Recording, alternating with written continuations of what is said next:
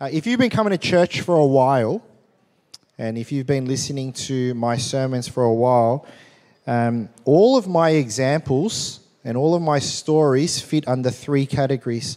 I put it in a diagram food, family, and sports. All of my examples will come out of here. Um, I never do, you don't hear me talking about nature. You don't hear me talk about technology. You don't hear me talking about space. You don't talk about, I don't talk about gaming, cartoons. It is what it is. That's just who I am. They're the three big areas of my life. If I was to ask you, what was the best meal that you ever had? What was the best meal that you ever enjoyed, right? A lot of people will start talking about, you know, fancy food. A lot of people will talk about, you know, they went overseas and they had these, you know, amazing meals and things like that. Can I tell you that there's one meal that is greater than all other meals? And it is a meal with someone else. Um, nothing tastes better than a meal shared with another. Why? Because in life, life is better shared with another. Uh, true story. Uh, if you haven't worked out, I'm an extrovert. Uh, when I was growing up, I was 100% extroverted. Did not have an ounce of introversion in my life. And then I got married to a 100% introvert. So obviously that didn't go down too well. But we've sort of found each other in the middle after 17 years of marriage, I'm now, and, and I did the test last week, I'm now down from 100 to 88% extroverted.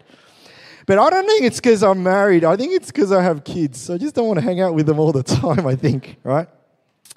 I do not like eating by myself. I don't know about you. Some of you are like that, like eating by yourself. I do not like it. I think food just does not taste good when you eat by yourself, right? So uh, sometimes I'm in a food court uh, and I have to eat you know, because you don't, you know, maintain this physique without eating, right? Take a lot, it takes a lot of work to keep this up, right? So I'll, I'll buy something in the food court, and I, I don't want to eat by myself, right? So what I do is, I'll find, you know how there's like a table of four, and sometimes it's like packed, right? And so there's like one person sitting on a table of four. I will go and I will sit on that table, but not in front of the person and not next to the person, but diagonal right? You know what I'm talking about, right? And I'll, uh, and I'll be very polite. And usually it's very busy, so I'll be like, oh, excuse me, is anyone sitting here? And they're like, oh, no, no, you can sit down. I'm like, oh, thank you. And that's how it starts, right? And then I'll, you know, I have a few, right? And then, and then it goes like this. What are you eating? Where'd you get that from? How is it? Yeah, is it good? Do you eat here often? Yeah, hey, my name's Steve. How you going? Right? I am an introvert's nightmare, right? Like, you know, the, the poor introvert that's at the food court that's just like quietly, like, don't want to like talk to anyone, but like is already uncomfortable eating with all these people. Like, and I sit down and they're like, oh man, I never should have, I never should have come out right. I am that person. Why? Because I do not like eating by myself. And it just tastes better.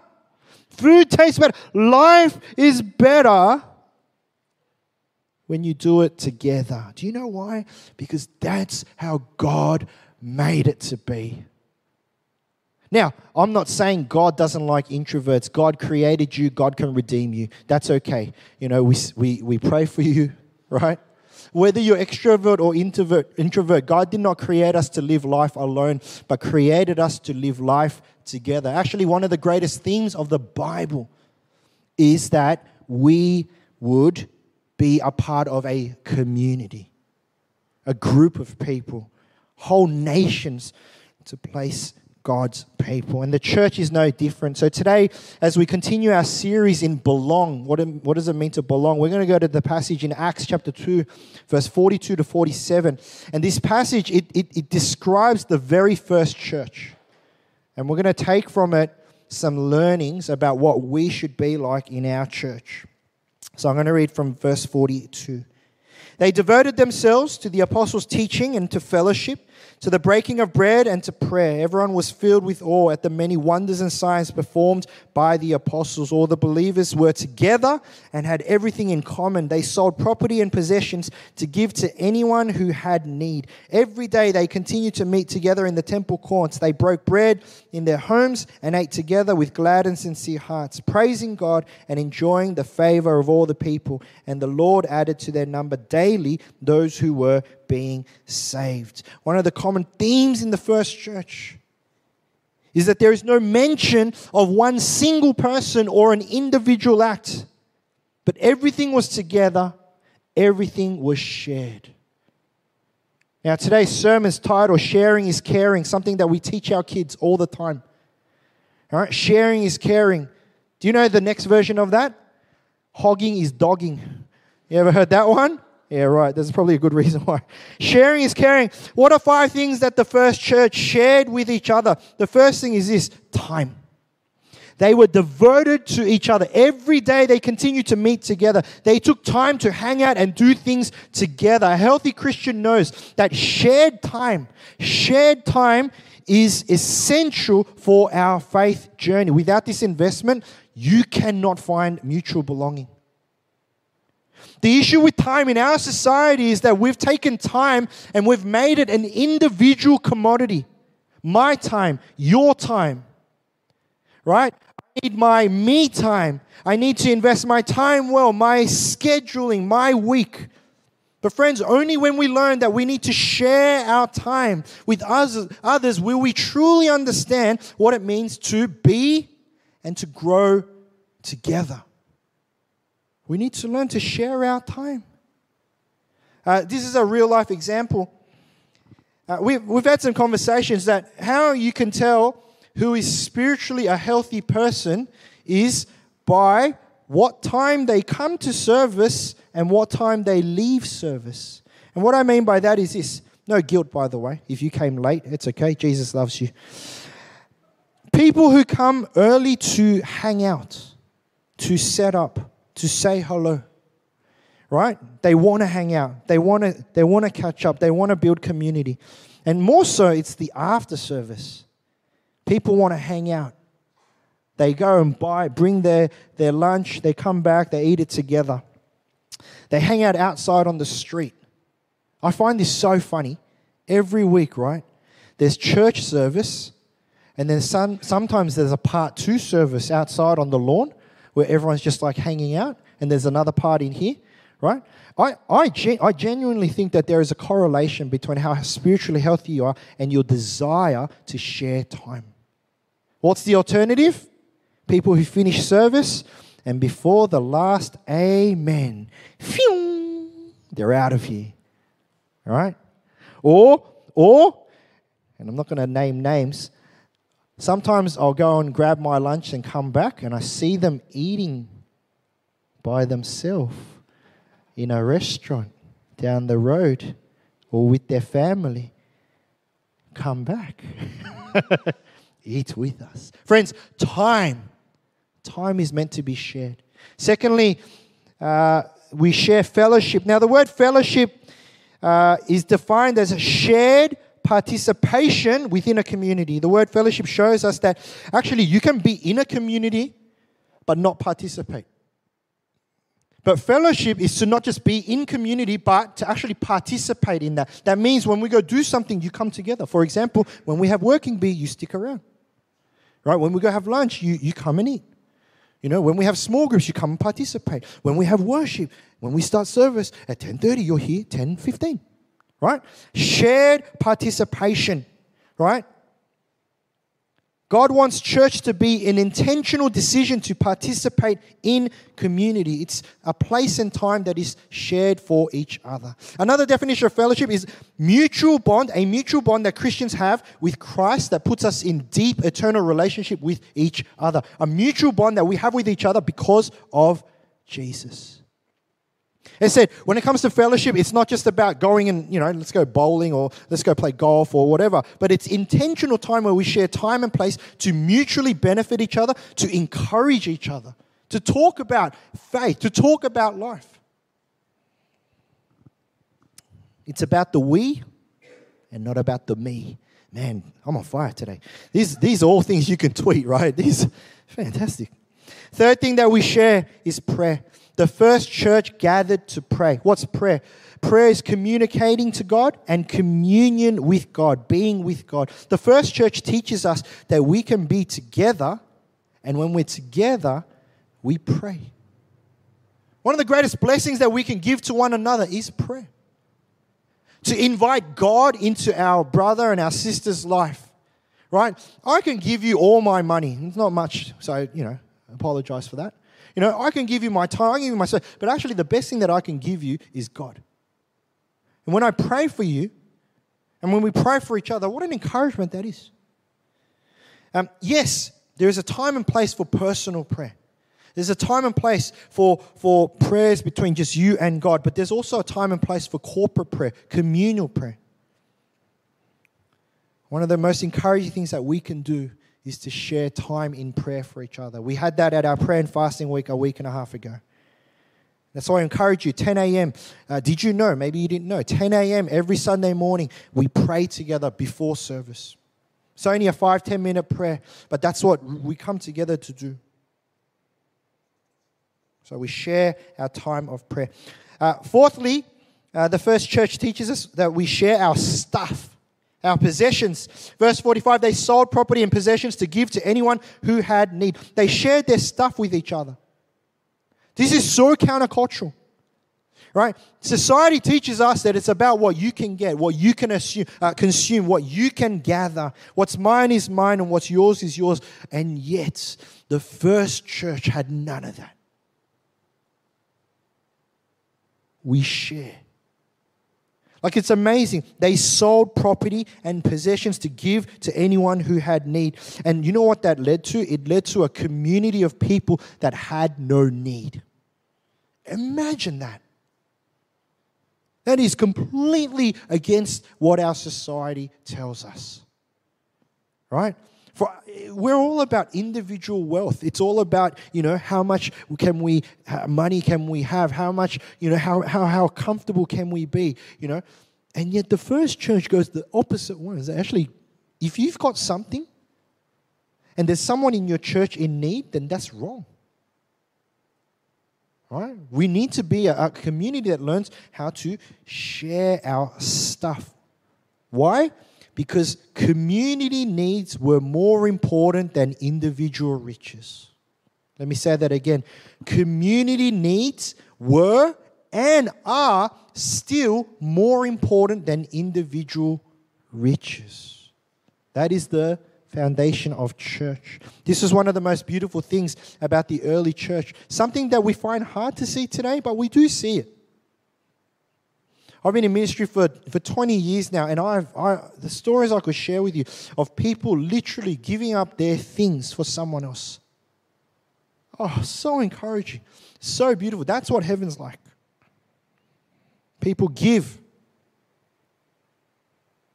they give sacrificially so others don't have to suffer or go without. That's the fourth thing. We share our stuff. Finally, we share our food. This is my favorite one. The first church shared meals. They would break bread in their homes with each other and eat together. The best meals are the ones that are shared. Let me uh, read you a quote. Christians have always enjoyed sharing a meal because of the rich biblical symbolism, because it is a tangible expression of service, love, and unity, and because of the opportunity it affords for true fellowship and genuine community. Practically sharing a meal nourishes our need to know and be known because it facilitates face to face conversation. The Bible talks so much about eating. Um, Isaiah 25, 6. On this mountain, the Lord of hosts will make for all peoples a feast of rich food, a feast of well matured wines, of rich food filled with marrow, and of well matured wines strained clear. Psalm 23, 5. You prepare a table before me in the presence of my enemies. You anoint my head with oil, my cup overflows. In the Old Testament, if you look at uh, God's people and their big festivals and their big ritual days, the three big festivals, festivals were all around feasts. The way we celebrated God was to feast together. When's the last time you didn't eat together, but you feasted together? Right? We don't really know, right, how to feast. Right? It's not really our culture to go to a feast, right? We go to a meal, right? But can I tell you, last week at the end of our prayer and fasting, we broke fast by feasting. And we had about, I don't know, about 25 people bring their food, and we all sat around underneath the air conditioner because it was hot. That was a feast. Right? It was just such an encouraging time, and we're just eating and eating all different types of food. That wasn't just eating together, that was feasting together. Oh, what a joy it is, right, to feast together. When we share a meal, it reminds us of our very human need to eat, but it also reminds us of our very human need for each other. Starting in February, our new belong groups, these are the elements that will be happening in each belong group. These are the parts that we'll be sharing. We're going to be sharing a time and a place together. We're going to be sharing prayer and fellowship, stuff and food together. We'll be sharing our lives. We'll talk more about that next week about the power of witness and stories and testimonies.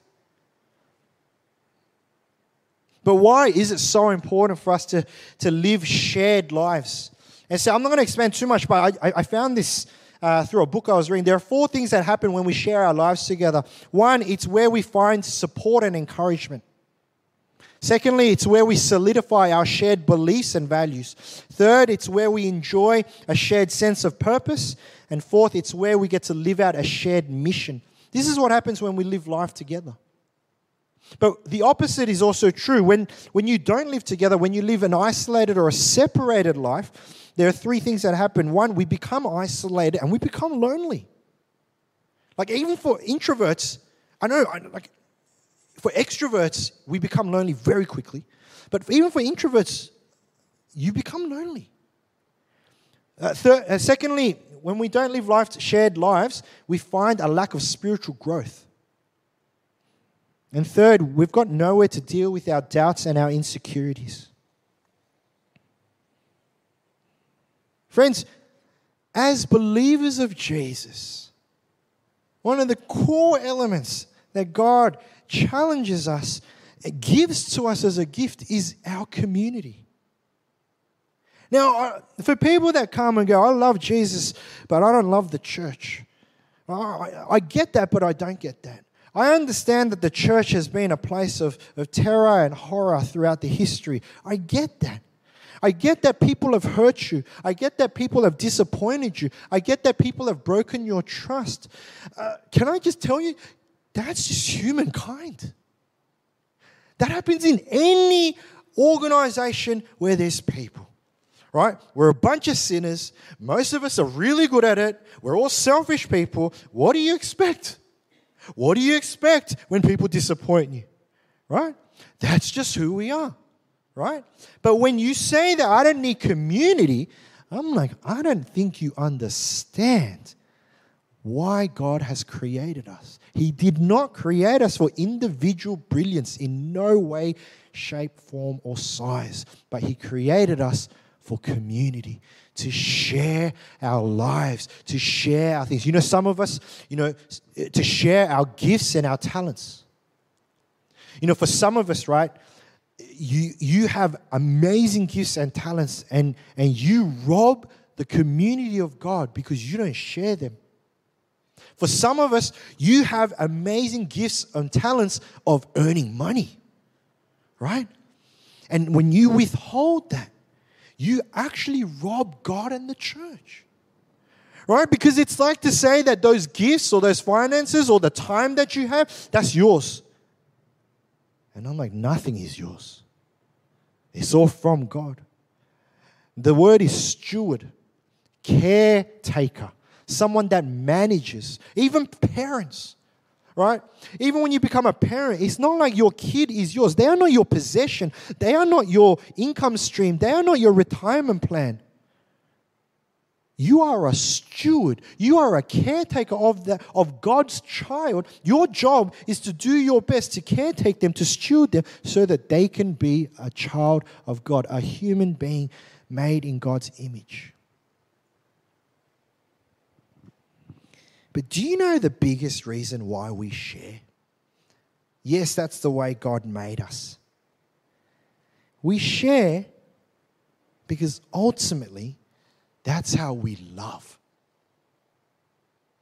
Let me say that again. We share because we love. When we genuinely care for each other, our desire for each other to share becomes a great joy. But when we have no love, and it's just obligatory giving or obligatory you know, sharing, you know, if you're coming to Working Bee today because you just feel obliged to give, you, you will not walk out joyful. You will walk out hot you will walk out annoyed. You will like, oh, this church, rah, rah, rah, rah, rah. But I tell you, when you love the church, when you love the community, and when you serve and when you share time and life together, it is not an obligation, but actually is one of the greatest sources of joy that we can experience in our life.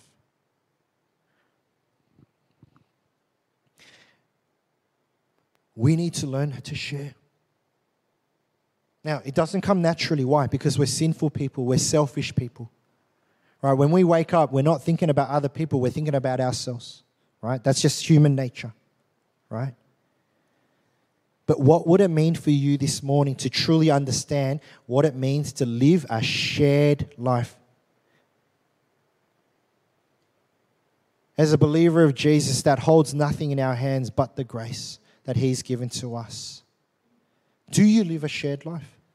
If someone was to look at your life, your schedule, would, you, would they see a life that is shared with God and with others? Or would they see someone that may be successful, may be well off, but still very to themselves? When's the last time you made time for someone else? I think there's a big one. When's the last time you made time for someone else? When's the last time you shared a meal with someone else. Gave them yourself. Friends, God created us for community, to belong to Him and to belong to each other, a mutual connection between you and me. We share because we love. God shared because He loved. He gave you His one and only Son who died on the cross for your sin and we know that he did this because of his great love for you and I. God shared his future with you, God shares life with you. My prayer this morning is that we would understand the importance of sharing. And it seems like a very primary school concept, and I understand that. But it's something that we need to understand and to live out in every area of our life. Why? Because that's what God desires. I pray that our church would be one that is representative of a community that knows how to share. So, this is what I'll finish with last the, the few weeks that I've been announcing Working Bee. Um, my my announcement around lunchtime was very ambiguous to the point where in my head, in my head, we were going to make lunch for everyone, right? But we had we were having these conversations throughout this week, and they were like, "Oh no, that's not how we understood it. We understood it as go get lunch, come back to church, we'll eat it together." And I was like, "Oh, because we were going to make lunch, right? We just have a barbecue or something like that, right?" Anyway, uh, uh, like we went back and went back to the actual live stream to actually like look at my announcement again, and it was like, "Oh man, that's so ambiguous, right?" And so we made a decision okay, we're not going to do lunch. It's 40 degrees. Um, Arnie, who would have, he, he, I don't know, he was meant to cook lunch. He's sick, conveniently, you know, just, you know. Anyway, and then we thought, okay, go get lunch. Come back, let's eat it together, and then we'll clean the church. And then I was thinking, you know what? And I'm, and I'm like, I'm getting this message together. And I'm like, you know what? Stuff that. Right? Don't go and buy lunch for yourself and come back and eat your lunch. Here's the challenge, right? Go buy lunch for the person next to you. Take them down the road, right? Buy them lunch, right? If you're not sticking around for the Working Bee, that's okay. Go and buy someone lunch this week, right? Make time and buy them lunch, right? And I was like, you know what? If you were expecting lunch to be on today at church and you were like, oh, I actually didn't bring any money or I have no plans for lunch, tell me, right? Come to me, right? And I will introduce you to Pastor James, Ansley, Andy. I will introduce I, I will buy you lunch today, right? This is a one-time offer. if you are sticking around for Working Bee today, which I am as well, right? And you have not made plans for lunch, or if you were like, I thought church was going to give me lunch, I will buy you lunch, right? Our leaders will buy you lunch, okay? Andy, 100% Andy will buy you lunch today. Can't even say no because his parents in law are here. we need to learn to share. And, I, and, and please don't get me wrong. I don't think I don't think our church is a very selfish church. I actually think our church is a very generous church. In, in, when we look at our ministry teams and we look at how many people sign up, how many people join our belong groups, how many people serve in all of our different ministries, we actually have a very high percentage of our community working together. When you look at our giving, it's actually a very healthy giving that that we have. So I'm not saying that, you know, like, you know, get off your butts and, you know, we need to do this. You know, I'm not having a crack at you. I'm encouraging you to be more. That's it. All right? And I think as we learn to share more, I think God will honor that even more so. Let's be that kind of community. All right? Let's be a sharing. Sharing is? Amen. Let's pray.